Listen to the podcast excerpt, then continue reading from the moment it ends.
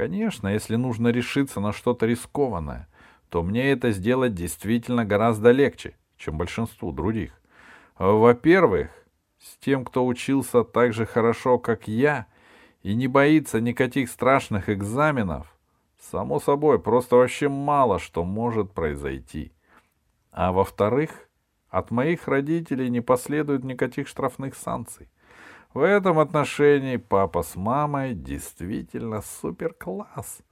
Меня еще ни разу в жизни не били, не лишали карманных денег не сажали под домашний арест. Но у меня что ли тоже еще ничего не было. Значит, у тебя родители супер класс. Это еще пока.